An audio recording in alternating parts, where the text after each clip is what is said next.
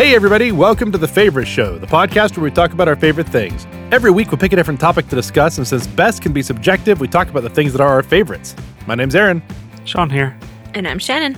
Welcome back, everybody. Hope you all had a great week. We have one email to get to before we get to this week's topic, and it is from Adam. Adam wrote in about his favorite TikTokers. Uh, said, Love the TikTok episode, guys. I resonated with so many of the creators you mentioned. I also tend to watch a lot of rug cleaning, driveway power washings, mowing videos, etc., and I love the lockpicking lawyer. Uh, one I don't even follow, but I love his videos, is Airplane Facts with Max. I forgot to mention him. I'm glad you brought this up. Oh, Yeah. that sounds amazing. He's an airplane mechanic who shows parts of planes, then talks in a comedic way about how the components are different or similar to ones in your house or car. But in the past couple of months, his videos have been comparing components to things in Lord of the Rings. Yeah. For example, one snippet of a, a popular one, he says, Behind me, you'll see the fan blades of a jet engine. Something that makes these blades a little different from the blade that Aragorn carried in The Lord of the Rings is that these blades weren't actually forged by the dwarven smith Telchar in the first age and then carried by Elendil in the second age as he led the last alliance of elves and men against Sauron and the armies of Mordor. Dot dot dot. It goes on. It's it's. I've seen that That's one. so It's awesome. so good. Oh, Yeah. I love it.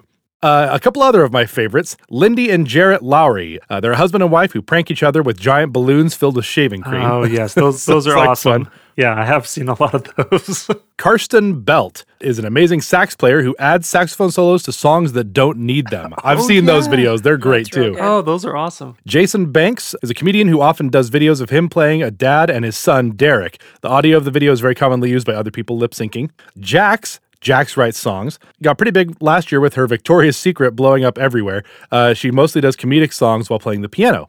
Dan McClellan is a Bible scholar with multiple advanced degrees who knows more about the Bible than anyone I've ever seen and does a lot of debunking and other videos using uh, using useful data. Uh, I've seen his videos too; they're really, really good. I, I really like his content. Uh, thanks again for a fun show. Have a great week. Sincerely, tech support and brother-in-law to Shannon, Adam.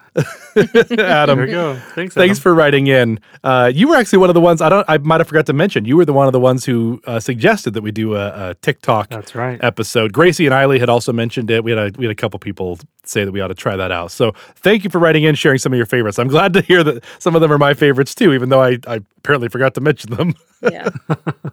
I think that's all the updates I have before we get into this week's topic. You guys have anything? um, yeah, actually. So from our animated episode, animated TV shows, Alex and I have been watching a lot more Bluey. and it's so good. It was kind of a random thing that like we were in between seasons of shows and we were like, I just want something um lighthearted and stuff. And I actually, after watching The Last of Us, watched a couple episodes of Bluey Oh, because yeah. I was so like freaked out and like sad. So I was like, okay, Bluey's lighthearted. And so we actually just kept going and watched a whole bunch of it. And we learned recently that actually, because we were looking up the voice actors for the kids who play Bingo and Bluey to see if they'd been in anything else. And what we found out is actually, aside from only a couple of the kids, um, none of the kids are uh, voice actors. They're kids of the uh, their family for the crew and um, people working on the show. And they for the most part are anonymous because they figured you know if they want to pursue this then great. Otherwise this is just kind of a fun family project which i thought was kind of cool That's very interesting. That's really cool. I like that a lot. That's awesome. And yeah, Bluey is a good palate cleanser after watching something heavy. I like that. Sean, anything before we get going? Uh, no, nothing. Nothing else for me. All right, cool. Well, I guess uh, with that out of the way, we can get to this week's topic. We were due for another video game topic, and we realized we have exhausted all of our Nintendo consoles. we've done all the home ones, we've done all the mobile ones, we've lumped them all together. So until the next one comes out, we're out of Nintendo consoles. So this week, we're going to talk about our favorite PC games. Games uh, designed to be played on a home desktop computer or laptop, uh, a PC or Mac. In my case, I've actually never owned a Windows PC. I've only ever owned Macs, but we're counting it. It's it's all you know what we mean. A personal computer PC. Yeah. I was I was actually surprised looking as I started thinking about the list. There's a couple standouts, but then I started thinking about it more, especially going back to like when I was younger. I've got a pretty long list, so uh, I think we're gonna have plenty to talk about here. Well, good. Well, I'll, I'll kick things off. I, I think I, I have some that span a period of time, but also it's probably more emphasized on recent. But I will jump back, back to the old days of high school in which I guess I was always it was it was maybe an indication that I was interested in computers and that I was interested in playing computer games with other people. And that was we made this tradition. I don't know how it actually started of getting a bunch of computers together on uh, a table with a network switch and everything like all in one location. We would go to our local chapel and even like borrow uh, a table and chairs. So it was Mm-hmm. this big setup. and what's funny is the internet was around at the time. We we we told everybody what version to be on, but uh, I think I don't know if we didn't have good enough connections or it was fun, more fun being together or whatever it was, but it took forever to set up. And then because it took so long to set up, we wanted to take advantage of it. And so we would on New Year's Eve, we would have some normal New Year's Eve like celebrations and we'd play some of the games before and then we would pull an all-nighter playing playing games. We did this year over year. And I think our dad didn't really love the idea of an all nighter. And so I remember one or two years where he had us do chores on New Year's Day. And I don't think we ever like did chores on New Year's Day, but I think he wanted to discourage just so that we wouldn't just sleep all day. And so most of the time, if I remember right, we would go 36 hours without sleep and just kind of push through, but it was a fun tradition. I remember doing that too. Yeah. Yeah. I feel like a lot of the games we played, uh, uh, most, we'll talk about it in a second, I'm sure, but most of the time we played a lot of Warcraft, uh, like Warcraft 3 specifically. Yeah. Although not just that, we played other games. But I know like that was in that transition where like these LAN parties, right? A local area network, these these LAN parties were a thing because not everybody had fast internet, not all games supported a lot of players online, um, like they obviously do now. And so that was sort of the tradition, yeah, that we we, we would take forever, especially like it was all it was also like it was a mix of Macs and PCs between all of our friends. And so like, yeah, it took forever to get it going. And so then of course once it was set up, we just never wanted to stop. And it was worth it to stay up for, you know, 36 hours Yeah. just to be able to get that all night gaming in. That was so much fun. So, one of the first favorites I'll talk about is good old Warcraft 3, which Yeah. which is a, a real-time strategy game. I got into the the genre through Warcraft 2, which our older brother Nolan had won through a, a contest with uh, uh, like a, an an Apple magazine of some kind. What was it called? It was like Mac. I can't remember if it was Mac Alley or Mac World or something something like that. I can't remember the exact name of it. but he had mowed uh, uh, the Apple logo into our lawn, and then like stood on the swing set, took a picture, and and he he got some runner up award and won the Warcraft two battle chest, which I think was Warcraft, Warcraft two, and the Warcraft two expansion. Yeah. And I was I was pretty young at the time, but really enjoyed that. And Warcraft three was one of the first games that I, I really enjoyed the game. I played through the campaign and, and the idea of the game is that it's in this fantasy world and it's not it's not to be mixed up with World of Warcraft. It's it's a game where you have these armies and it might be an orc army, a human army, an undead army, or a night elf army and you have to gather resources and and try to take over. But what was really interesting and fun about Warcraft 3 is it was at least the first game I had played that had a pretty cool marketplace built into it as well. And so some of the game was playing the core game and then a fair amount of the time we would switch it up and play games that were were content basically created on top of Warcraft 3, which uh, if you've heard of the the genre of games MOBA, those all come from one user created mod for Warcraft 3 Defense Against the Ancients. Yeah. I And- loved playing that. anyway, so it just it was a really fun game. Um, Warcraft 3 came out in 2002 and it just it was fun because it you know I was the right age but also it had some better quality of life things. Like this might sound kind of funny but in like Warcraft 2 I think you could only select 8 characters at a time for your army and then you would have to select another one to move them and and it was nice that you could select more or that if you told somebody in your army, if you had clerics in your army and you wanted them to heal people, that you didn't have to continually tell them. You could say, hey, just heal people when they get hurt, right? And so it seemed so smooth and like futuristic. For sure. Yeah. Yeah, and just to, to add on top of that, because it was on my list as well, like Warcraft 3 was such an awesome game eh, because it, it really did expand from from Warcraft 2 in such a logical way. Uh, Warcraft 2 had multiplayer local. It might have had on, oh yeah, there was the, I think there was the BattleNet edition. They did a re-released online. version, yeah, with online. But it really was only two players, right? You could, I remember networking two computers at home playing, playing, you know, multiplayer, but it was only two. And Warcraft expanded it to be, I think, up to eight or or maybe even more in these multiplayer maps, these battle maps, and it was it was such a fun thing. Which is again why it was kind of our game of choice for for New Year's Eve to do this this big network thing is because we could actually have like all of us playing. Anyway, yeah, I love I loved it. I loved Warcraft three. What a great game. Well, if you don't mind, I'm going to continue with another Blizzard game, which probably, sorry, Sean, is probably also on your list. All good. It's possibly my favorite game of all time. It's it's easily a top five, and that's StarCraft Two. Oh yeah. Uh, if you're if you're not familiar with these, like, hey, Warcraft, StarCraft, are these the same thing? They're very Yeah, similar. You They're both you from, go build things. No, I'm just kidding. well, sort of actually. so yeah, they both are games from Blizzard. They're both uh, RTS or real time strategy games. There was an original StarCraft game that I played some, but I really really got into StarCraft two, and I still play it. And it's the the idea Warcraft, of course, coming from a high fantasy setting, right? You have uh, you know men and elves and dwarves and orcs and dragons, and you know it's it's high fantasy stuff.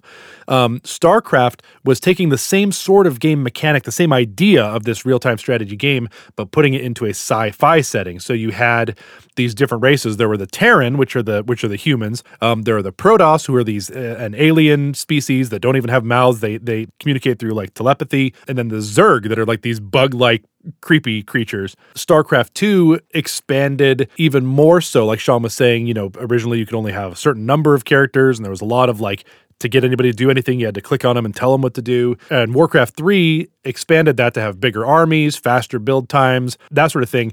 StarCraft 2 took that to the the next level. You could have armies. I think I think as long you could have supply up to like 200 or something like that. So you could have these huge armies. For anybody who's not familiar with the real-time strategy game, the idea is that you start on a map and there's a campaign mode for for single player. There's also battle mode that is really popular in esports.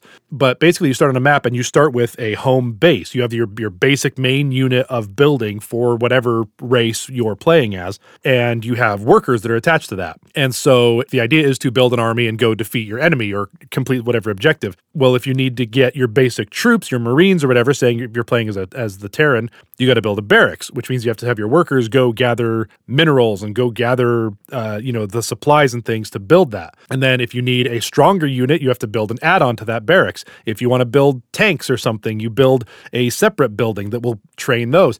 And it's that times a million basically. There's there's so many different things you can do Yeah. different units you can train. They all have different strengths and weaknesses um, strategies that you can use to defeat your enemy or complete objectives. And i don't know what it is about that kind of game that i really really love. Like i i love starcraft 2 i think the story is so great and i think the gameplay is so much fun.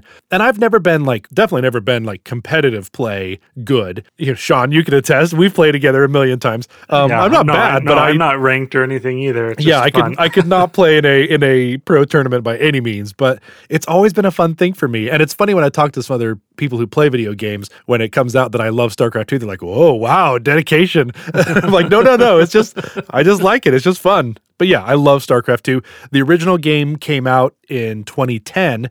It, it was basically it was it was always intended to be a like a three part story. Uh, the first one was uh, Wings of Liberty, which came out in 2010, and then uh, Heart of the Swarm was the uh, second section that focused on the Zerg that was in 2013, and Legacy of the Void was the third one that focused on the Protoss, and then there was an expansion pack after that that came out, I think in 2016, 17, something like that, the Nova Covert Ops. But That's right. it's a great game, and actually, because it's been out for so long, and Blizzard uh, is focusing so much more on their their current titles like Overwatch and World of Warcraft and that sort of thing, StarCraft they're still supporting it, but it actually is free to play now. So if you don't play Star, if you never played StarCraft and you want to try it out, you don't even have to buy the game anymore. You can just jump in and play. Yeah. so anyway, like I said, possibly my favorite game of all time. It's such a good game. Well, and a couple fun things on it. This is the only game on on the list that I have actually spent more time watching it than playing it, which which sounds really funny. I know that for a lot of people they are really really confused by the idea of watching somebody play video games And I think the reason I've really enjoyed watching it is just because of the complexity and how much control people have in basically, I don't know, just controlling so many things at the same time. Um, which coincidentally, I know that AI, artificial intelligence, is pretty hot right now. And one of the things early on with StarCraft and uh, real time strategy games lend themselves to this is the idea that they're a very difficult and very challenging problem. Those are synonyms. I don't know why I said that. it's a. It, that real-time strategy because of the amount of options is very difficult to train computers to to work with. And so there it's been opened up and there's a project from uh, Alphabet, Google, you know, umbrella company called DeepMind that had a collaboration with StarCraft and did a bunch of artificial intelligence learning to try to to really just with the infinite number of options and things you can do to build a competitive uh, bot, basically, not necessarily just for the game itself, but but for uh, research. And so it it did this this research uh, using StarCraft 2. So anyway, it's been involved in a bunch of a bunch of different things. It's so cool. I love that. Man, you guys talked about real games. I forgot about those. So I was thinking about it, and most of my computer games that I ever played were actually emulator games. Like, I played through a lot of Zelda and Kirby and like a boy and his blob and stuff like that. The one that I don't know if it was actually an emulator or if it was a computer game was Tony Hawk Pro Skater. But for the most part, my first game I'm going to talk about is Blobbo. oh yeah, I forgot about Blobbo. Yeah. Which we had Blobbo Light, um, a shareware game that came with Macintosh, came out in 1995, um, and is officially discontinued. That is a shame because I feel like it would be so simple to turn this into an app. I would play this game on my phone 100%, but you can't play it anymore. And now I feel like I actually have the uh, the brain power to actually solve these puzzles.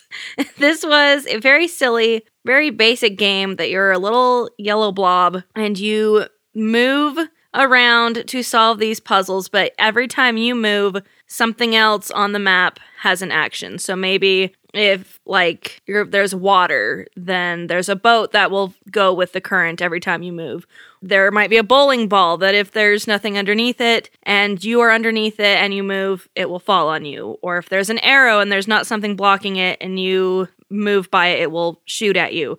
And I don't remember ever getting past like level 3. Yeah, same here. and I learned just from like looking this up that there were actually like if you bought the whole game, there were 20 levels and you could like there was like a level maker that you could come up with your own. Hmm. And obviously I never saw that. And there's different things online that you can like download somebody like recreated it and things, but Sean, you would be able to look at these files with confidence. I look at it and I'm worried that I will break my computer. so I have not done that.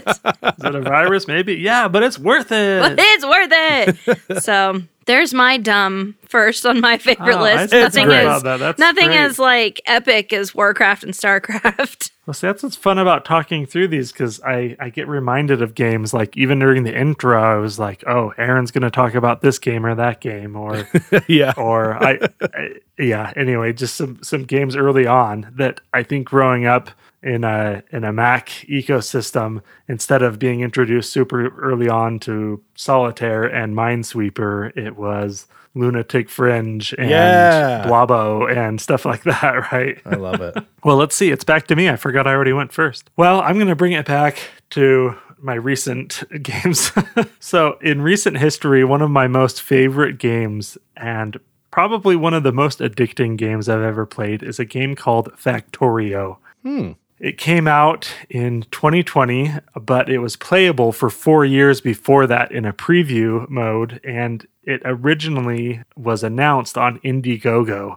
And so it's small, it's indie. I know we even talked about doing an indie topic, but I had to bring this up because it's grown a lot. It's sold over, I think, three and a half million copies, and they actually did a port of it late in the fall of this last year to Nintendo Switch. Oh wow. And what this game is, it'll sound really funny when I when I start, but it's basically this idea of building factories.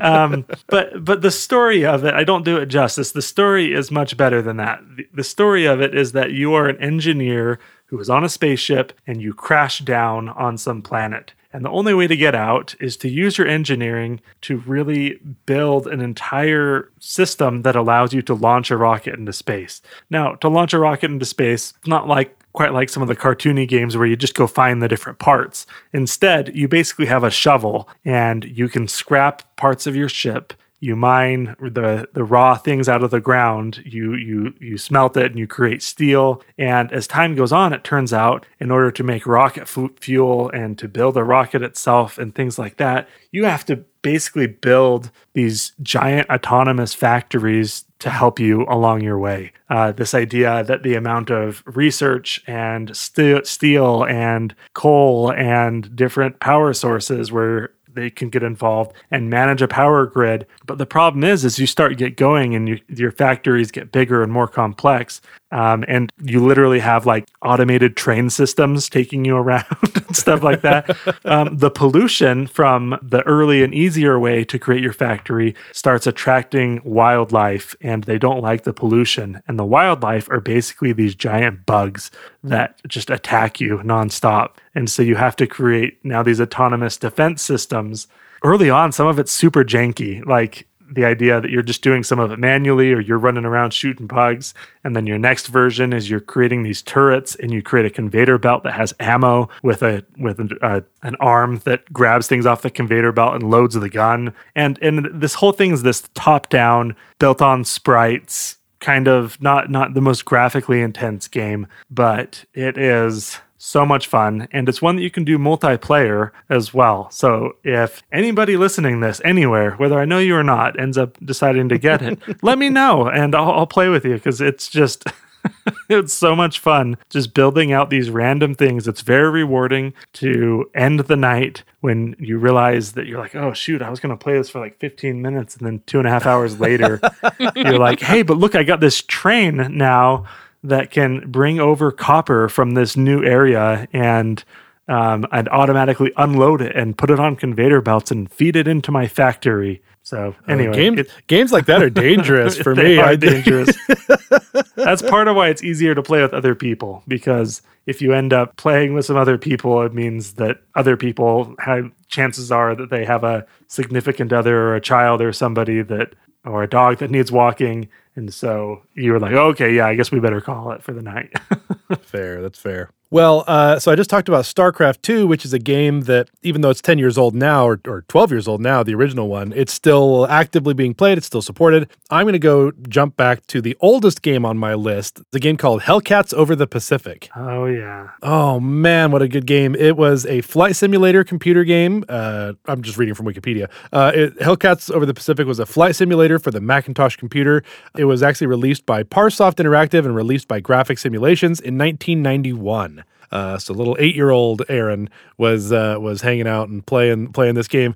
I I as we've talked about, I love airplanes, I love cars, I love you know anything that has an engine that moves, and I loved uh, I loved these flight simulator games. They were so much fun, and we actually had a uh, joystick uh, for the computers. It's just a real That's basic right, joystick. Yeah. None of these, you know, now you, you can see these like super fancy, you know, like like Microsoft Flight Simulator, like where people are building a whole cockpit. It was not like that. It was very very simple and basic, but it was awesome to play this game with the joystick. And I didn't realize until I was reading about it on Wikipedia, getting ready for tonight, that it actually was a really groundbreaking game. It was a major release for the Mac platform and was one of the first 3D games to be able to drive a 640 by 480 8 bit display at a reasonable frame rate. Of course, 640 by 480 now sounds like so archaic and tiny, but it was advanced then. It was really cool. The the standard at that time was a VGA 320 by 240 at 4 bit. So even even itty bittier. So this actually was a, leap forward. The graphics were were quite advanced for their time, which I know we talked about in our Super Nintendo episode about Star Fox, how it was one of those early 3D games.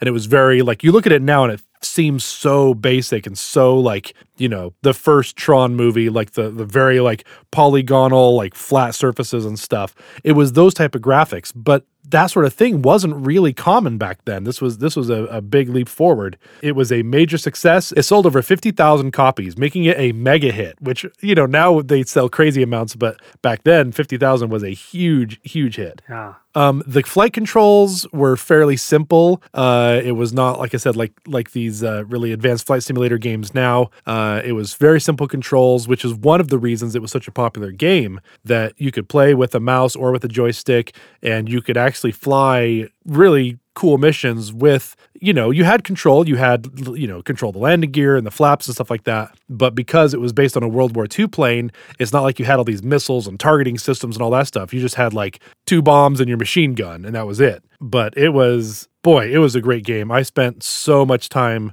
uh, playing that game uh, just sometimes just flying around. Like sometimes i wasn't even doing the missions. There were there were eight different missions you could do. Sometimes i would just go fly around for the heck of it just because it was fun I didn't realize this though, uh, reading on. After its release, Parsoft and uh, Graphic Simulations began working on a new game, but the two companies split up and went separate ways, and they developed two separate flight simulator games to follow up on uh, Hellcats Over the Pacific, which are two of the games that are on my uh, honorable mentions list. A10 Attack and F18 Hornet were two of my Oh. other favorite games I played so much. It was those were the two parent companies that did Hellcats, and those were like their next games. So I had no idea that, yeah, that was the same group. yeah, neither did I. And after that, they also licensed the basic flight engine to be used in a game that came to be known as Warbirds, Yeah. which is a current flight simulator flight battle game that is on online play and is amazing. It is fantastic and the graphics and stuff. But basic flight engine, the basis of it is from this 1991 Hellcats game, which is really, really wild to me. Well, that game was so hard. I enjoyed watching you play it. It also was the kind of thing that because it was more realistic, I always dropped my bombs like in the first two minutes and I was like, well, I don't know what to do. I ran out of bombs, you know, and it's like, well, you got to start over. Yeah, there were there were some missions that were definitely harder than others. There was the flight school, there was bomb base, which was one of the simpler ones. It was like you were flying. Uh, it was set in the the Pacific theater in World War II, obviously, and so one of the basic missions was you had to like bomb the runway of this other base, and that one was pretty simple because it was a big, straight, long runway. It was easy to get your bombs on that target. But there were some missions that were hard. There was one where you were supposed to be flying escort for a B 17 flying fortress. I think I passed that level like once. It was so hard. And I was, and I was always so mad. I was like, this stupid bomber, why are they so slow? They're just getting shot down so easy. But in retrospect, I should have been a better, you know, support support aircraft. It was my Yeah, fault. it's definitely that, their fault. Yeah. Yeah, yeah. So, but no, I do remember. I do remember that being a fun game and playing, spending so much time on it. I, I practiced and practiced until I could actually take off and land from the aircraft carrier, which was hard to do. Yeah. So yeah, yeah, even that, yeah, it was very difficult. that was a fun game, though. All right. My next one is Candy Crisis. You don't have to be ashamed, Shannon.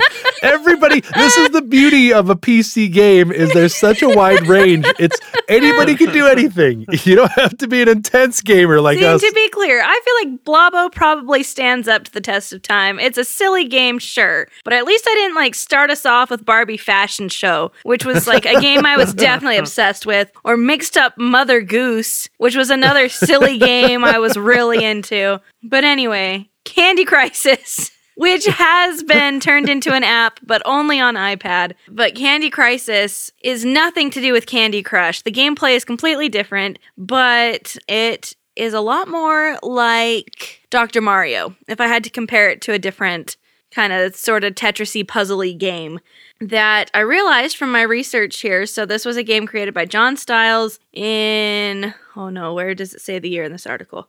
2005 it looks like but this game was actually based off of a different game that already existed uh, in japan called puyo puyo which was an arcade game released in 1991 and was ported to various gaming systems there was a version of it on the super nintendo called kirby's avalanche and then there was a version of on genesis called dr robotnik's mean bean machine Whoa. That's great.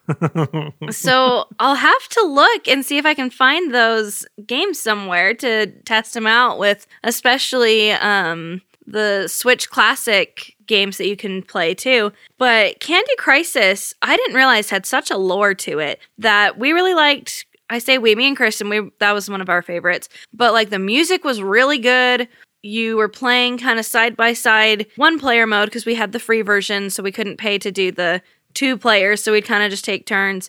And you're playing against somebody who was also doing it, and if you did a really good row of like a good combo of moves or something, then it would send like rocks over to the other side, and then vice versa. Um, it also kind of reminded me a lot of uh, Yoshi Tetris Attack in that kind of it's you against somebody else trying to race to complete your board and the better you do the harder it makes it for the other player. But it has this whole lore that actually it's about like this scientist that created these little like they keep calling them in all of the websites they call them skittles. And so these little cute skittle guys but they're replicating too fast and so you need to combine them with light colors so that they disappear so they don't take over the world or something. I don't know. It was fun and the music was good.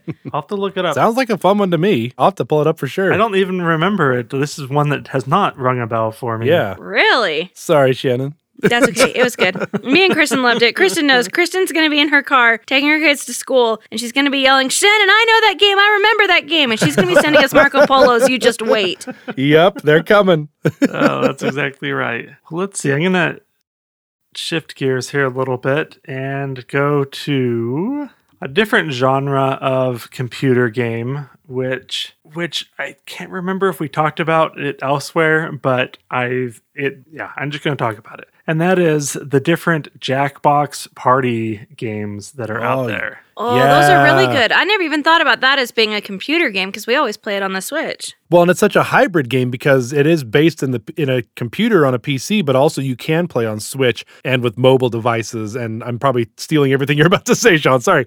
no, that's perfect. I I can't remember. I think it was a friend that invited us over at one point and was like, "Hey, you want to play Jackbox?" And oh, I'd never heard of Jackbox and tried it and was hooked. And the idea of it is, it's like you said, it it blends the lines a little bit. It's this idea that it it creates in some ways social interaction where the source device that it runs on, the core device, whether it's a Nintendo or Xbox or computer, basically sets up as a game server that can be used in a website, most of the time on a phone or tablet of some kind. So the example of this that it, we, we've played a lot is one of their games called Drawful 2, where people join in on their phone, they enter this code, and then it'll give some prompt to each person. It might have something silly. I didn't look up any examples, but maybe peacock riding a skateboard or something like that. And on your phone, it they deliberately have this system in a web browser that has I think two colors and you can't erase and so it's really hard and you try to draw it and then it shows the picture and then everybody tries to fool each other by thinking of something that that could be. And so it's a game that very much depends on the audience you're playing it with, the the type of relationship you have of what kinds of jokes and things like that and doesn't really have the type of mentality of a professional competitive league or anything like that. yeah. Right. It's just with some friends where you vote and you basically, the person who can come up with the things that are the most funny wins the round. And as I looked back through, there are a bunch of different games, but one of them I've played the most, but I haven't played it in a long time, was is one called Bomb Corp. That it's this, it's one that's a little different than some of the other Jackbox games. That one's where instead of stressful.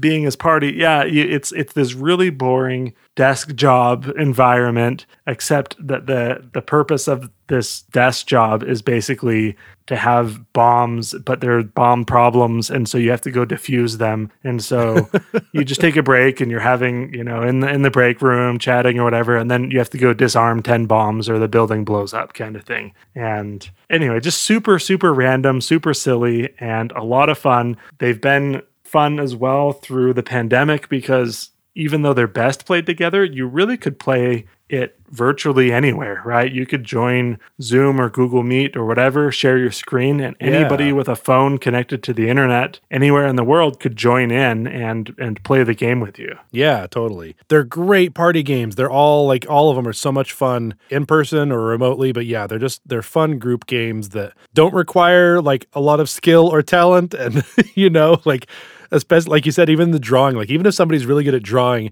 you still have kind of these handicaps to it where like it kind of levels the playing field. So they're Oh, they're yeah. really fun games. I love those ones. Um, let's see. I've got I've got a couple more I could talk about. I'll try to not go into maybe quite as much detail. The next one I want to talk about is called Heroes of the Storm. And Sean, this is probably on your list too. Like Sean was mentioning with Warcraft 3, there was uh there were a bunch of like mods that people could do to the games to to change them up. In in Warcraft and StarCraft, these these real time strategy games, the maps you're on are very big, and it's not like one specific set path that you're going through. Even though your objective may be here or there, it's a big open open map. Heroes of the Storm is a MOBA, which which uh, MOBA stands for uh, Multiplayer Online Battle Arena. Um, sometimes you hear with with PC games, especially the, the little uh, acronyms being tossed around. So it's a Yeah. multiplayer online battle arena. Um, and the basic premise of all of the maps, they all have, have slight differences, is that you have like your like home base uh, tower that you're defending and trying to get the other team's tower. And there are three lanes, uh, some, or sometimes just two, that go th- across the map. And you have little little minions that kind of automatically spawn and go across the map at each other.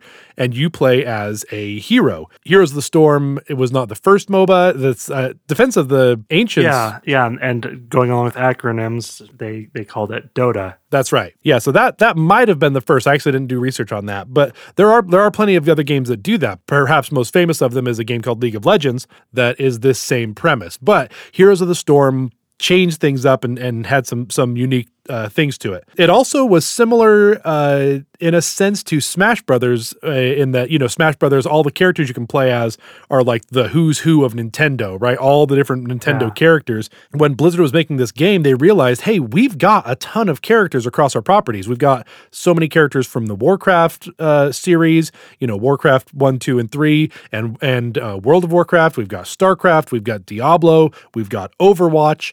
Um, we've we've even got some characters from like legacy games back when before we were even called Blizzard. And so those are the characters that are making up this game, you can play as all these different people. And that was one of the things I thought was so fun about it. So it's it's always a five versus five team, and you know you could you could have a, an alien whatever from StarCraft, and you could have a you know dwarven rifleman from from Warcraft, and you've got this like demon slayer from Diablo, and Yeah. it was it was always fun to play as all these characters and interact with them. But it's one of my favorite games because it's one of those ones that we played a lot of. Actually, we didn't play. We haven't played a lot of this game in person as much as we have remotely. When I moved to Los Angeles, and then even Sean, when you were in in Texas, you know, we we we're, we're all spread out, all of us siblings, so we try to do things to stay connected. And for for a long time, we had like a weekly game night where whoever was available would hop on online to play whatever game. And for a while there, we played a lot of Heroes of the Storm because it's a it's a fairly simple game to learn. And like we said, you can have up to five people on your team. So like you know, me and you, Sean, and Alex had joined us a few times, and you know some of our friends, Garrett and Evan and Austin had even played, I think, and uh, Nolan, I think, joined us a couple of times. And it's just a it's it's a fun game. It's a team game, and yeah, I just I've had a lot of fun playing it. I still go back and play. I don't play as often as I used to, but I still do uh, go play a, a round or two here and there, and it's a fun one. Yeah, and the thing I liked about it too is it it emphasized the team aspect of things in in a way that made it so that you definitely leveled up and and had to work together as a team. And then also in at least the classic Blizzard Blizzard form through through some random things in there too, where you might be going back and forth, and then all of a sudden the way the level is set up, there's there's like a, a demon and uh, an angel who are battling each other and are exactly evenly matched and you have to go and help them out to try to to get them to defeat you know good or bad and then help you in your cause even though it's it's a simple-ish game but adding Yeah. some this epic nature to it so i thought that was pretty fun Yeah, and all the maps had their own little quirks, even though the basic, you know, lanes and stuff were kind of the same. Every like there was there's a, a pirate level where you have to oh, you're, yeah. you're you can just do the regular normal battle, but if you like defeat certain special minions, you drop coins, and if you go and pay the the pirate captain your coins after a certain amount, he'll fire his cannons at your enemy's towers. You know, so there, there's these different like in-map objectives that help you control the game and help you defeat your enemy you know stronger faster whatever. And and uh, yeah I, I thought that added a really fun element to that idea of this of this multiplayer battle arena. It was it was it made it a lot more fun it, interesting for me anyway. Yeah. also people who play heroes of the storm are so much nicer. Like i played a lot of league of legends and i don't mean to drag them through the mud but you know some of the people I encountered online were kind of toxic, and I didn't really encounter that with Heroes of the Storm. People seemed like they were a lot cooler, uh, you know. Even your own team of taking your, you know, stealing your kill and stuff like that. And yeah, exactly. Like it was just, it seemed like a much more. Uh, uh, what's the word I'm looking for? A lot more camaraderie uh, in in Heroes of the Storm Yeah. than maybe some other some other battle arenas. So that's nice for me. I don't like I don't want conflict. Let's all just have a good time. Well, let's talk about Minesweeper. Hey, Um, it's funny because Sean, you'd mentioned it that yeah, we had um Apple computers growing up and everything, and so we didn't really play the standard PC games. And so this is where this one's kind of an iffy. I know it was made originally for PC, but I didn't start playing Minesweeper until like I started college because I never understood how to play. I think we had it on a computer and I would just click randomly because I didn't understand. And um, when I got the very first ever iPad as like a graduation gift, um, I went in, I was like, okay, what are some cool apps that I can go in and download to this? And you were just mentioning Garrett. I remember he kind of teased because he was like, let me get this straight. You have this new cutting ed- edge technology. And you have Minesweeper, Solitaire, and Bejeweled. and like these were all ah. solitaire was and i remember like i played that one physically with cards but the other games were new to me really. And like sean i remember you sitting down and you were like no the number means that's how many bombs is touching it so like you got to figure out which spaces are safe based off of that number. And i was like oh that makes so much more sense. I'm just like randomly clicking. But um i got to a point and i still have the app on my phone. Like it's it becomes kind of the mindless game if i'm like waiting in line somewhere and i just am fidgeting with something. But like you can do a 99 by 99 grid instead of Wow. whatever like the regular like 9 by 9 is or something. Um and so it takes up the whole entire space and you have to like scroll for it. But i got to the point that i was really quick with it that i would go rapid fire and i was like listen if if i get out it, that's fine it means i need to start a new game and so like it gives you at the end your like win percentage and it was like you won this game you have a win streak of like 0.1% or something dumb because it was like no you just got to tap at random and you got to go fast you can't think about this game I I really enjoy Minesweeper. Uh, I have a confession, which is I have actually never learned how to play solitaire. neither have To I. this day, I do Really? not. I do not know how to play solitaire. Yeah. Neither Chris- do I. Yeah. That was another one. Kristen and I would play a lot in Las Vegas with uh, a deck of cards at Pop and Grandma's. but but Minesweeper, yeah, I don't remember where I got into it, but it's it's really fun. And in fact, I taught my wife Amber how to play it just the last week or two, and I found an app where I really liked that it has the ability to make solutions that you don't have to make the educated guesses on. I know that's part of the game, but it I, I don't know, it kind of pushed me in some ways because I think in some cases with Minesweeper, I would just I would do you know kind of the level one, two, and three type thoughts of things, but then I would just be like, ah, I don't know, and then and just kind of guess and move on. But where I saw a version that I knew could be solved, I I had to. It was like next level and like marking things, and anyway, it was was like way too much brain power, but but was a lot of fun nonetheless. Well, changing gears even more drastically here, I'd like to I'd like to pick one game out here from uh, the VR space of of games, and this is a pretty basic VR game, but so much fun to play with friends and family, and it's called Star Trek Bridge Crew and it's available in VR or in in normal 2D. But basically what it is, it's it's a video game version of what we know here locally as the Christa McAuliffe Space Center. And yes. so you have four people, and what's funny is you put on, especially in VR, all you do is you're sitting on the bridge of the Enterprise and you are sitting there. And instead of running around and fighting and shooting and stuff, basically what you're doing is you have a computer screen in front of you in the game that you're looking at on a computer and you're pressing things on that computer. and so you're working together and you might have something on the engines where you have to turn the engines and divert power over to the shields or something. So it's it's more simple than these space simulators we did in elementary school, but just just a riot. So at some point, at some point as it makes it to other platforms, I need to research if it is for other platforms yet. We all have to get on there and just make Yeah. fools of ourselves and have a good old time. Yeah, totally. That's that's awesome. I love that. Yeah. I didn't include any VR games on my list because I uh, I have the Oculus Quest 2 or Meta Quest. Uh, Oculus is a cooler name, um, but it's the standalone version. So I didn't even think to include That's like right, a lot of those are PC you know games as well. So maybe I'll have to figure out some other time to talk about my, my VR games. That's like. right. No, I don't. I won't go into any more. I just thought that was another fun one, and and what. Yeah, the, the VR portion of it that made it fun and made it super silly was on a computer. You could move your mouse and just click the button, and it would do an animation of you like pressing a button. But instead, in VR, it was pretty rudimentary, but it it tracked a little bit. And so when we would win, everybody would like raise their hands and then like pinch their fingers together, you know, instead of really celebrating. And so it just made it especially silly, but was just tons of fun. That's awesome. Well, despite my long list, I've got, I've got one more I'll, I'll talk about here uh, before we get to wrapping up, and that is a game called Escape Velocity. Oh yeah. What a good game. Oh man, it's a good game. So Escape Velocity was a single player role playing space trading and combat video game, according to Wikipedia. It's a mouthful. But let me explain. So it came out in 1996 from Ambrosia Software for the Apple Macintosh. It was one of the most successful shareware games of its time, which if anybody remembers shareware, right? yeah.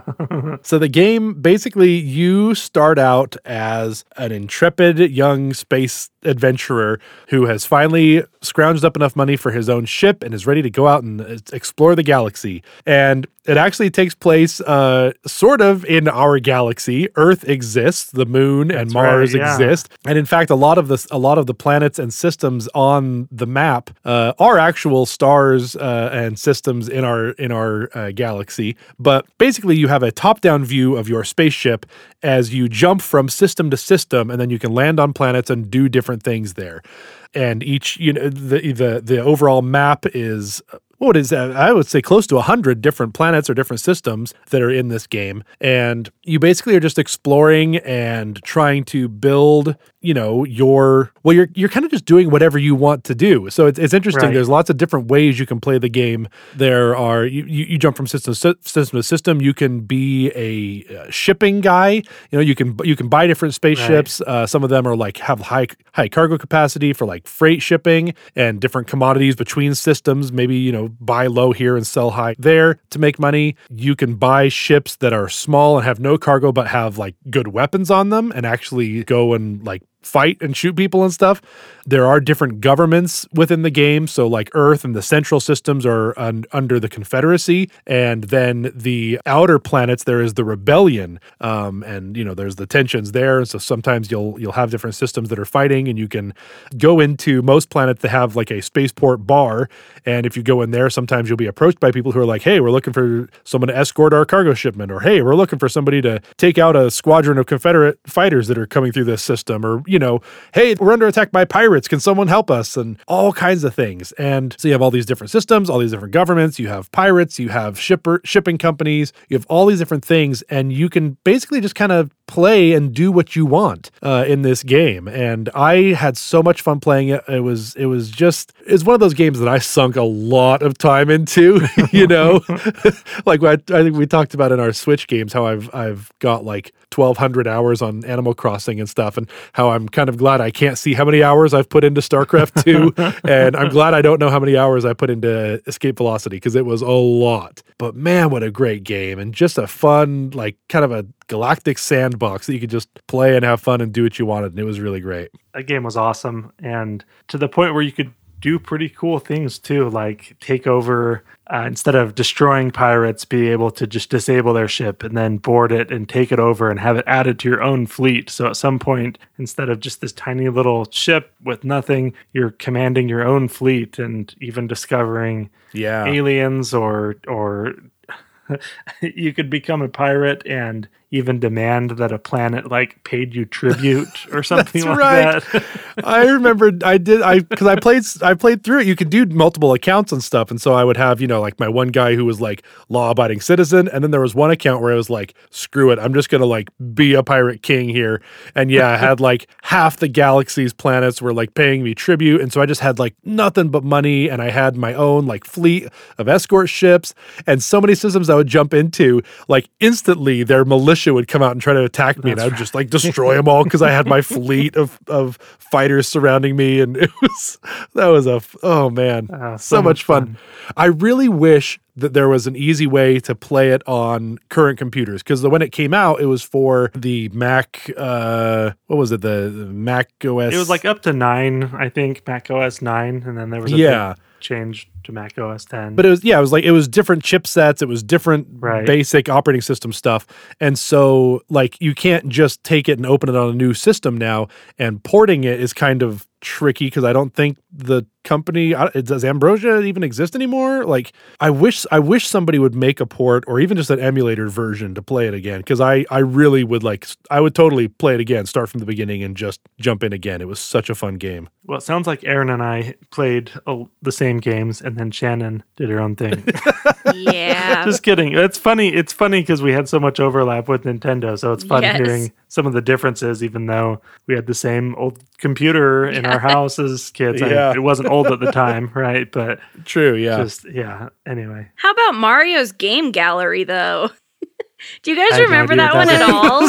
I forgot all about that. You could play checkers, backgammon, go fish, dominoes, and yacht, which was a version of Yahtzee. when you as soon as you Oh, said I that, I was like, wait, no, it. Shannon. Oh, I do remember that. Oh, that's funny. Wow. The checkers one was my favorite because you had the Yoshis that would like eat each other's Yoshis. right. I'm pulling up some pictures. Yeah, this is this is a stroll down memory lane. That was what this whole bit of prep was for me for this one was a lot of games being like, "Oh, I forgot that thing existed." Like Nanosaur. Do you guys remember that one? I don't Oh, think you I were do. playing- Yeah, yeah. You were playing came as the raptor from the future with a gun.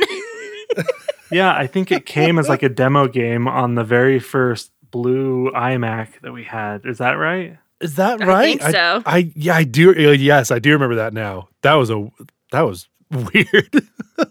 That was Uh. a very strange one. That was one that I think was also a little too hard for me, but I definitely remember watching Kristen play it. So Uh, I don't know. It was on one of the computers. I feel like it was preloaded. that's my list of games. I dig it. That's a good one. I, I went into too much detail, so I'm just going to save the rest of mine for honorable mentions. Likewise, yeah, I've got I've got some honorable mentions we can talk about here, but uh, this is probably a good spot to wrap it up. This was this was good. What a wide range of games Oh, we've yeah. covered here.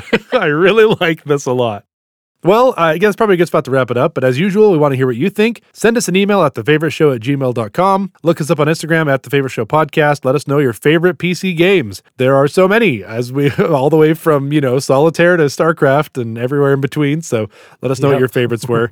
uh, also, let us know if you have suggestions for future topics or guests or whatever. Make sure you subscribe so you don't miss any future episodes. And we'd love a five star rating if you like what you hear. And if you don't feel like giving us a five star rating, is it because we didn't talk about like so many of the epic PC games that were not available on Mac because we only had a Mac.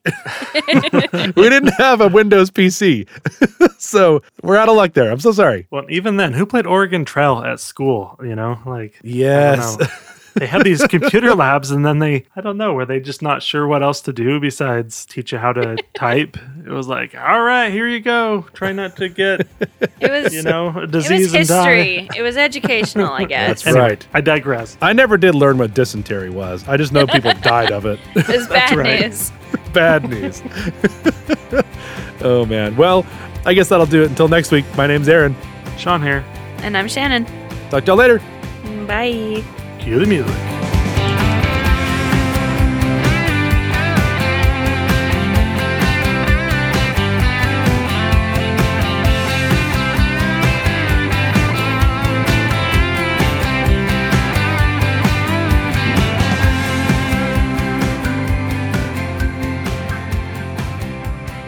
All right, should we honorable mention? Yeah, let's do it. X Wing and the entire series TIE Fighter, X Wing versus TIE Fighter, and I think there were some others. Deep Rock Galactic, basically futuristic dwarves sent on mining missions together. SimCity 2000. I also yeah. spent way too much time on that game. It was so good. I never got into Sims. Uh, That's the only one I ever played. I never played The Sims. I never played any other ones, but SimCity 2000, I, I have a copy on my computer, and it's great.